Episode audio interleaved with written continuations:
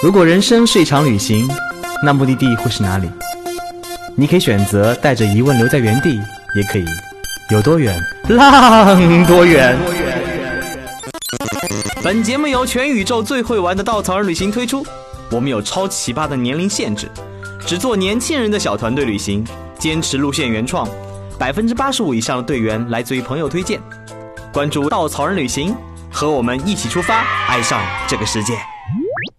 欢迎收听最新的一期《有多远浪多远》，我是道哥。明天就是除夕夜了，来在这里祝大家鼠年大吉，红包多多的收啊！其实说到过年呢，每个人心中都会泛起一个画面，那就是我们的故乡家。今天道哥要跟大家聊聊我的家乡，那就是重庆。哈哈，作为一个假重庆人，今天我们坐在对面嘉宾，经常会吐槽我，嘿。你这个重庆话说的真的是非常的不标准，因为道哥是一个重庆的郊县人，曾经在一九九七年以前属于四川，直到九七年重庆那个不能叫独立啊，叫做直辖了以后，我们就正式的被划编到重庆的范围之内。当时我记忆最深刻的是，我曾经出去一趟重庆需要八小时的山路，后来滑了以后开始慢慢修高速公路，后来就慢慢的可以通车，从四小时到两个小时，如今高铁通了以后，一个多小时就能到达这一个国际大都市，但是。刀哥离开重庆已经整整的十几年了，所以我对整个市区的印象几乎就是各种山、各种的立体、各种的难走，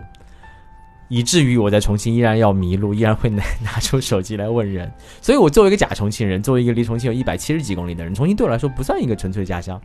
我的家可能还在那个重庆周边的小县城里面，虽然小县城新建的速度已经完全超过我的认知，我每次回家依然会迷路。但不重要，心在哪里，家在哪里，家人在哪里，那就是你的家乡。但今天请到了两位真正的重庆人啊，不对，一位是重庆人，一位是我们的重庆路线设计者，重庆人杨阿姨你好，道哥好。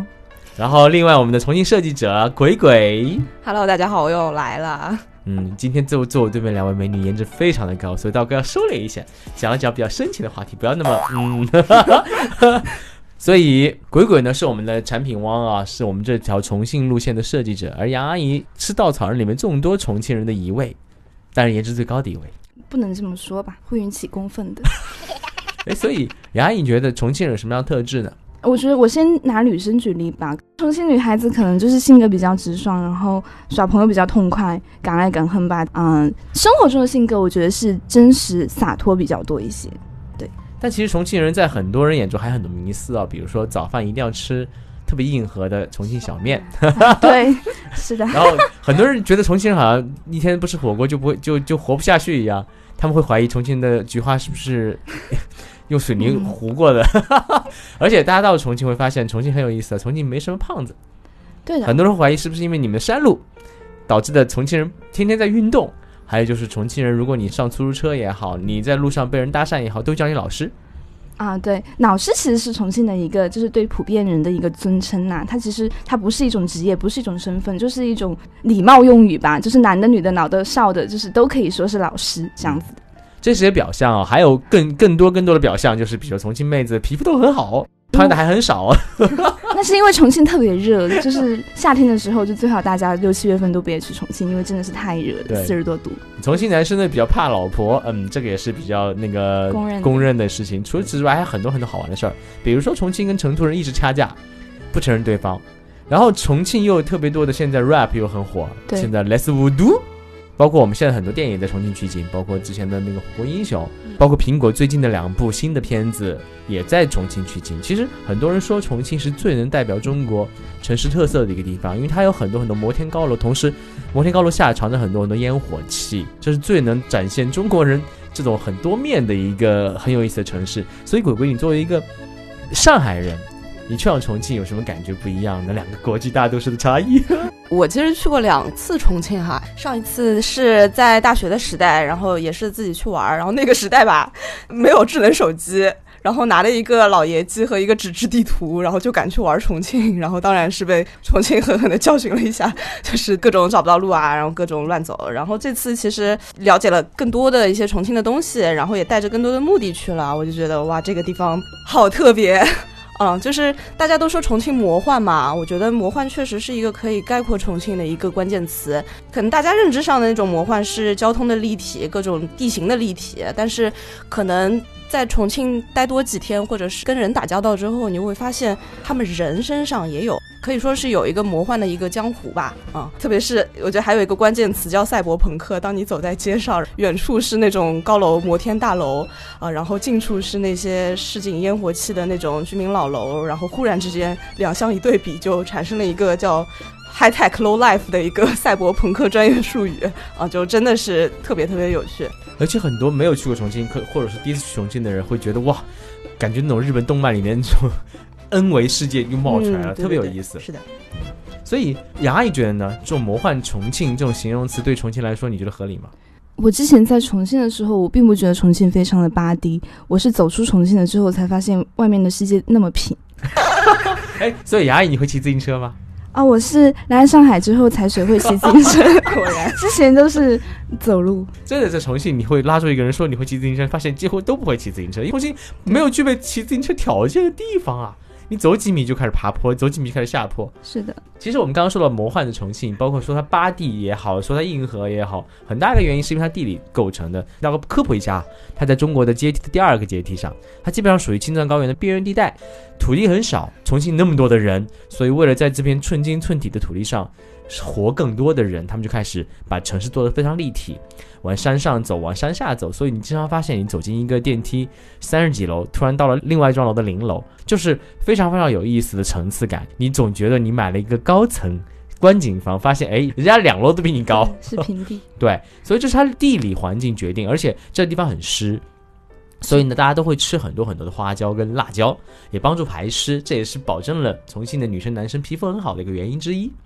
这是一个关于地理对重庆魔幻的一个影响，然后地理呢决定他本身的人的性格，人在这种性格当中，天天爬来爬去，爬来爬去，很多时候就不会那么磨蹭、慢吞吞的，所以重庆性格挺火爆的，而且重庆性格当中有很多很多大家觉得，哇哦，重庆人真的非常有意思。来，我们举个简单例子啊，我们来找到网上很多人对于重庆的迷思，我们一个一个问。第一个问题，重庆人多久吃一次火锅呢？我曾经的话是一周两次，现在的话是半年一次，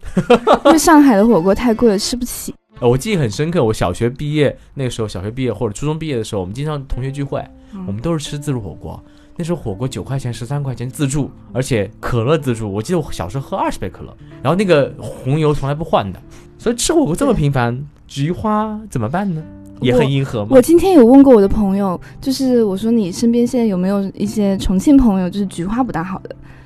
有没有去肛肠医院？然后他说，呃，真的还没有，就是最近有一位，就是他的一个 gay 朋友，就可能就是去了医院，就是要注意，所以这个原因跟火锅有关系吗？没有直接的关系。当当然当然，重庆跟成都一直被称为中国有名的 gay 都啊。这个话题好像有点，嗯，我们拉回来好吗？我们。今天这个话题很严肃，除夕之夜明天好吗？好的好的，不过真的是这样子，当你在那个环境里面，你吃的很顺畅，到个离开那边以后，基本上都不太碰红油火锅或牛油火锅了。每次吃火锅，他们说你要吃啥，我说嗯，想了想，来个清汤，我被人鄙视。然后你要你要吃重庆三宝吗？就是黄喉、毛肚跟鸭肠。嗯，no，我要羊肉卷、牛肉卷。那确实会被鄙视。而且每次别人说放麻油的时候，我都会直接放那个沙茶酱之类的。这里再科普一下，为什么重庆人吃的时候没有调料呢？因为本身的火锅底料味道非常的浓厚浓郁，所以为什么放麻油？麻油最核心的原因，香油最核心原因是因为冲辣，让它变得不那么的辣。对，它会解辣，然后会降温。对，所以正宗的吃法，大家记住，点个牛油锅，不要有鸳鸯，然后坐在那里放一个香油，在里面装点蒜泥，是的，放一点葱末、香菜和蚝油，这样子拌拌吃，然后吃下去一口爽就够了。第二天早上能不能起来那就不重要。对，但是要补充一点，就是重庆火锅会吃到后面越吃越辣，所以就是怕辣的朋友，呃，前面吃一下就好，后面就不要接着吃了。好，那重庆人都去哪儿吃火锅呢？是去那些比较有名的什么什么谭鸭血啊，或者什么什么哥老关呐、这种地方吗？呃，我们一般都不会吃连锁的，我们都是吃，比如说自家小区楼下的，或者是就是就近的人不太多的那种火锅店。原因是因为重庆有一万多家火锅店，所以随便去呃确实。确实有点多，但是一般就是火锅店的味道都还挺好的，如果不好的话，它也开不走。那接下来的问题啊，嗯都说重庆是个立体八 D 的城市，尤其是现在在抖音上越来越火，而重庆人特别热情，经常会发个短信通知居民们，哎，不要跟外地游客抢地盘儿。尤其在那个旺季的时候，包括我们那个最有名的，呃，穿过那个那个居民楼的那个那个轻轨站，现在都修了一个几千人的观景台了，都已经。是的，所以这种八 D 的城市吸引了很多游客去啊。当然，他们打完卡以后觉得哇，重庆就这么点东西吗？那当然不是，重庆还有很多很多值得探索的地方。我们这里先推荐几个私家珍藏的地方给大家。首先是我这次做的比较多的一件事情是爬楼，嗯，然后这边有两栋楼推荐给大家，第一栋叫白象居。嗯，白象居是一栋在抖音上也小有名气的楼吧？啊，它最强的那个特点就是它有二十四层高，然而它并没有电梯。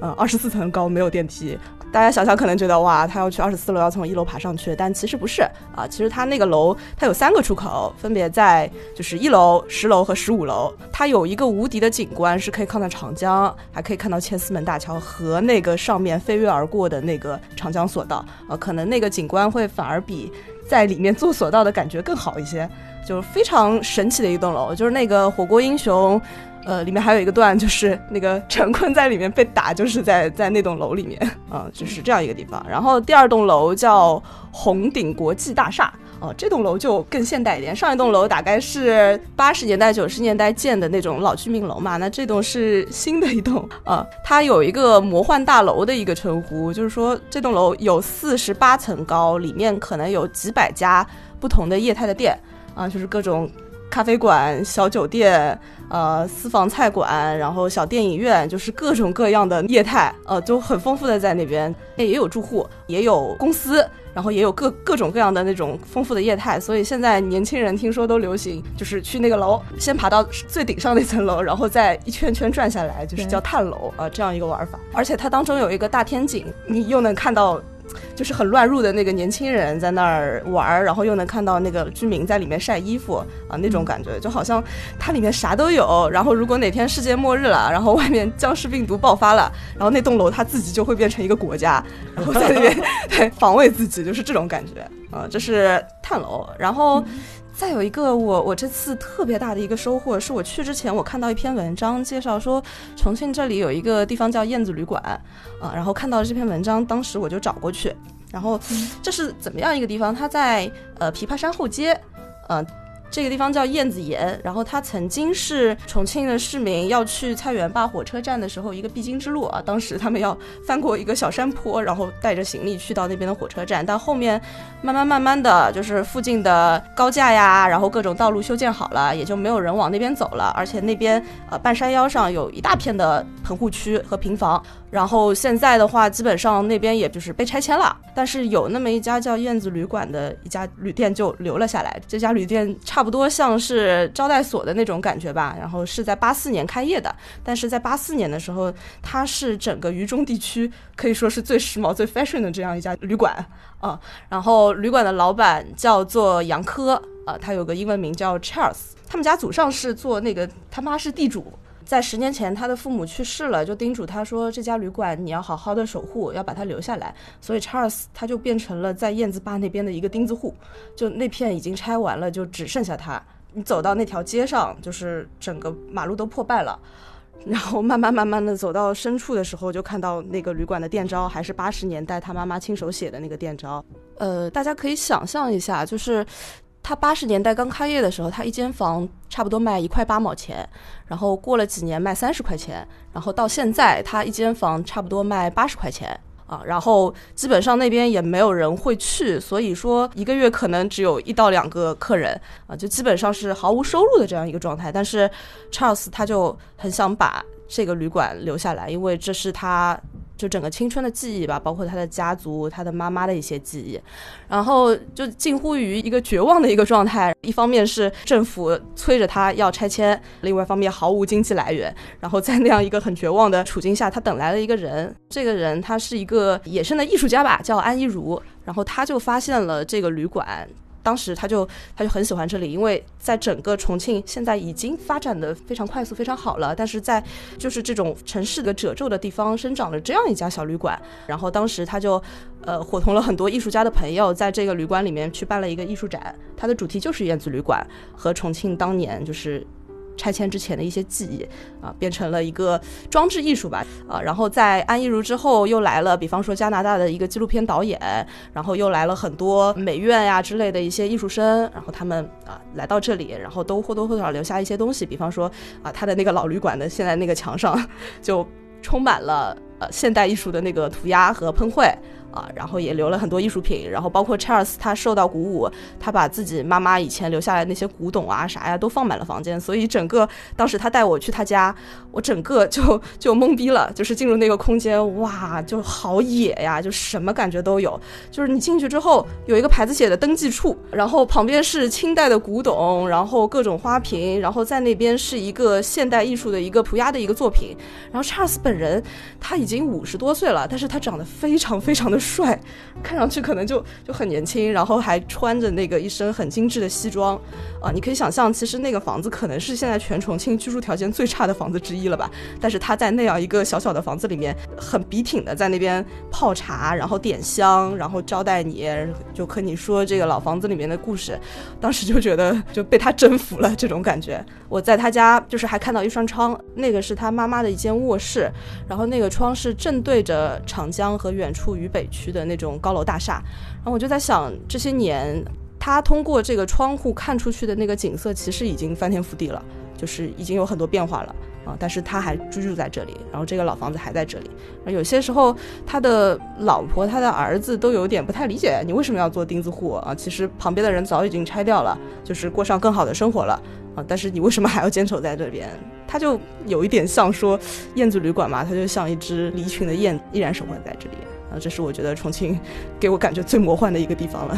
嗯，就是重庆的魔幻在于它的整个依山而建的那个城市的迅速发展，就是这样子，人口突然爆发，于是城市建设越来越快，日新月异的，包括高架桥、立交桥。重庆人的外来人口也来越来越多，就是这样子日新月异的改变的时候，有这么一个人见证这样的改变，而自己还活在这种时光没有完全没有流逝的这么一个状态中，其实真的很蛮魔幻。我相信魔幻的重庆给了很多人那种打卡的欲望，包括去传播抖音火起来的原因。但但重庆其实，在魔幻的外衣下面，更多的是一种江湖气，是一种重庆人自己。心中那种坚持、固执、自信很有意思。其实，包括重庆人跟成成都从来都掐。我身边很多朋友搞不清楚四川、重庆什么关系。这样说，你不是四川人吗？我说你再说一遍。他说你四川人，嘣一巴掌。对，就是在重庆，如果你跟着重庆人说，哎，你四川怎么怎么样，一定会被打的。我觉得，包括重庆跟成都人也是互掐了很多年，相爱相杀。这其实也是重庆江湖气的很重要的一点。你会到重庆觉得很多的黑帮片也好，那种。痞子气也好，重庆有这样的一个很独特的性格所在，所以鬼鬼从你对重庆了解跟研究来说，你觉得为什么重庆这样江湖气呢？这就是说到重庆人基因里面，我觉得一个很重的一个底子叫做码头文化嘛，啊，因为重庆这个地方它是两江环抱的，然后它自古以来就是一个很重要的一个码头城市。啊，就是水运而兴嘛，还有历史上就是湖广填四川的那个历史，所以说你可以想象，在当年在码头啊，有很多的人，就是很多的移民，他们可能是搬运工，可能是纤夫，可能是船工，可能是棒棒军啊。但是这些人在这边鱼龙混杂的各种抢地盘啊、抢生意啊，就很需要他们很需要老大哥来带头，就形成了很多的帮派。然后帮派到后面又统一成了一个很大的帮派，叫做袍哥。当时在码头要想混上。上一口饭吃，你必须是这个帮派里面的人，你才可以有这样一席之地啊，才可以有这个工作。所以，呃，当时的基本上有百分之八九十的青壮年在重庆，就基本上都是啊混混帮派的啊。所以，就大家应该印象里面就知道，帮派就很讲究那种兄弟义气，讲究忠诚，讲究那种很血性的东西啊。所以，这种东西哪怕是现在啊没有这种袍哥文化了，它也依然保留在重庆人的基因里面。啊，我觉得这是很重的一点。我又听我爸爸说啊，那个翻家谱的时候发现，其实都是湖广填过来的。对，那个因为愿意迁徙的人，其实性格是坚韧，是个坚强的，而且坚强的人往往是固执的。所以加上那个码头文化又又这样的帮派形成更多的那种坚韧跟固执，其实是重庆人的底色。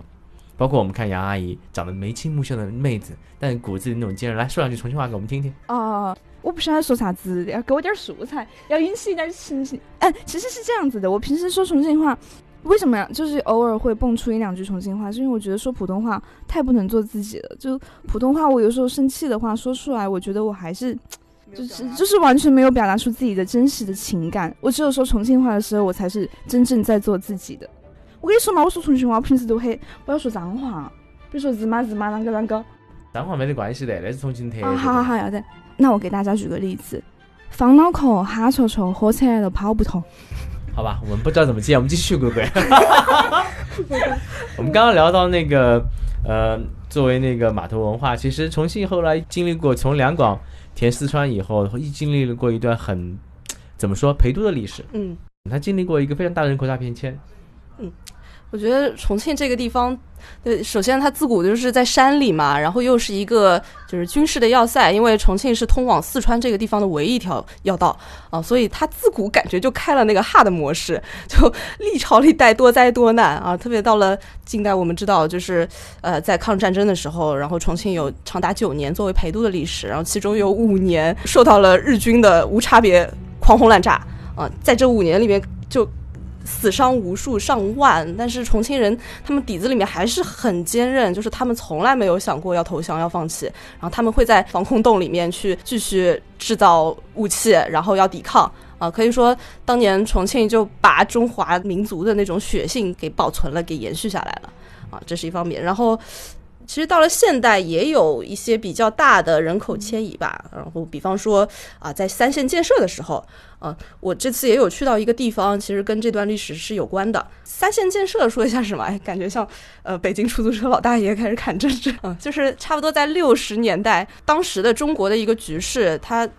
呃，一方面跟苏联老大哥。啊，闹掰了。另外一方面呢，就是呃，美国越战打起来，然后我们的毛主席提出了一个要三线建设的这样一一个战略方针啊，就是当时沿海城市是很多军工企业、很多商业重镇的一个地方啊。但是啊，如果一旦打起仗来，其实这些地方一受到轰炸啊，我们的经济、我们的国防就垮掉了。所以当时毛主席就说，我们要把整个啊战略的重点挪到大后方去。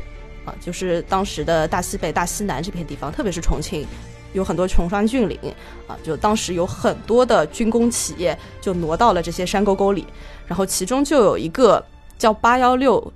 工程的这样一个东西，这个东西是干嘛的啊？它其实就是秘密制造核武器、原子弹的地方。因为原先我们的核武器都是苏联老大哥来援建的，那跟老大哥闹掰了之后，就想找到一个地方去生产我们自己的核武器，又隐蔽又不受知道，所以他们就找到了重庆旁边涪陵的一座山里啊。然后这个山啊，他们当时就秘密的把工兵给派过去，然后把整个大山给掏空。这整个工程长达十八年，前后。大概有六万多的人秘密的、隐姓埋名的，然后上不告诉父母，下不告诉妻儿啊，因为这个是绝密的国家机密啊，他们就来到了这个地方，然后整个涪陵的白涛镇也因此在地图上给消失了。就这个整个的一个绝密的工程隐瞒了有五十多年之久，直到二零零二年它才解密。哎，这也是一个特别魔幻的所在，因为呃，我从来都没有真正的走进过一个核工厂，然后特别是亲眼去看到那些核反应堆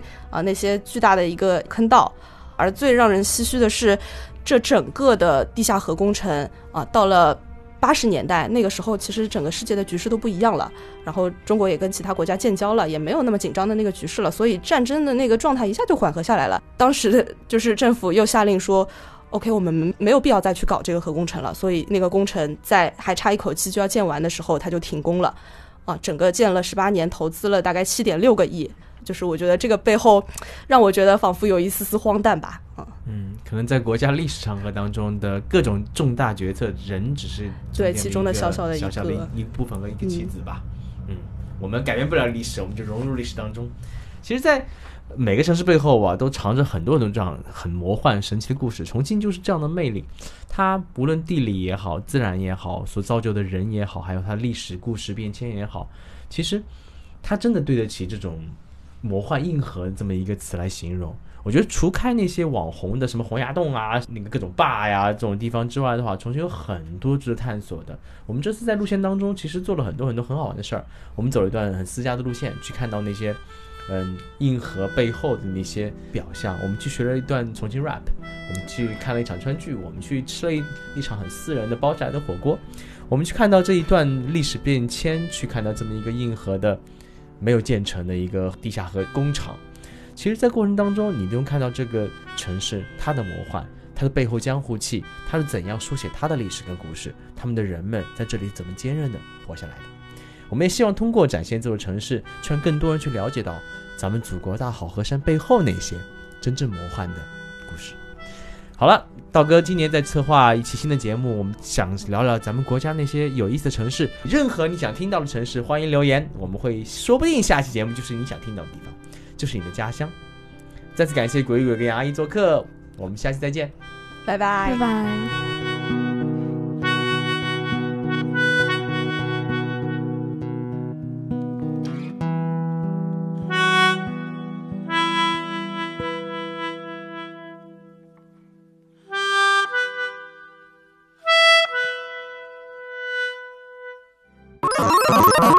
请搜索“稻草人旅行”，和我们德艺双馨、颜值出众的领队一起出发，爱上这个世界。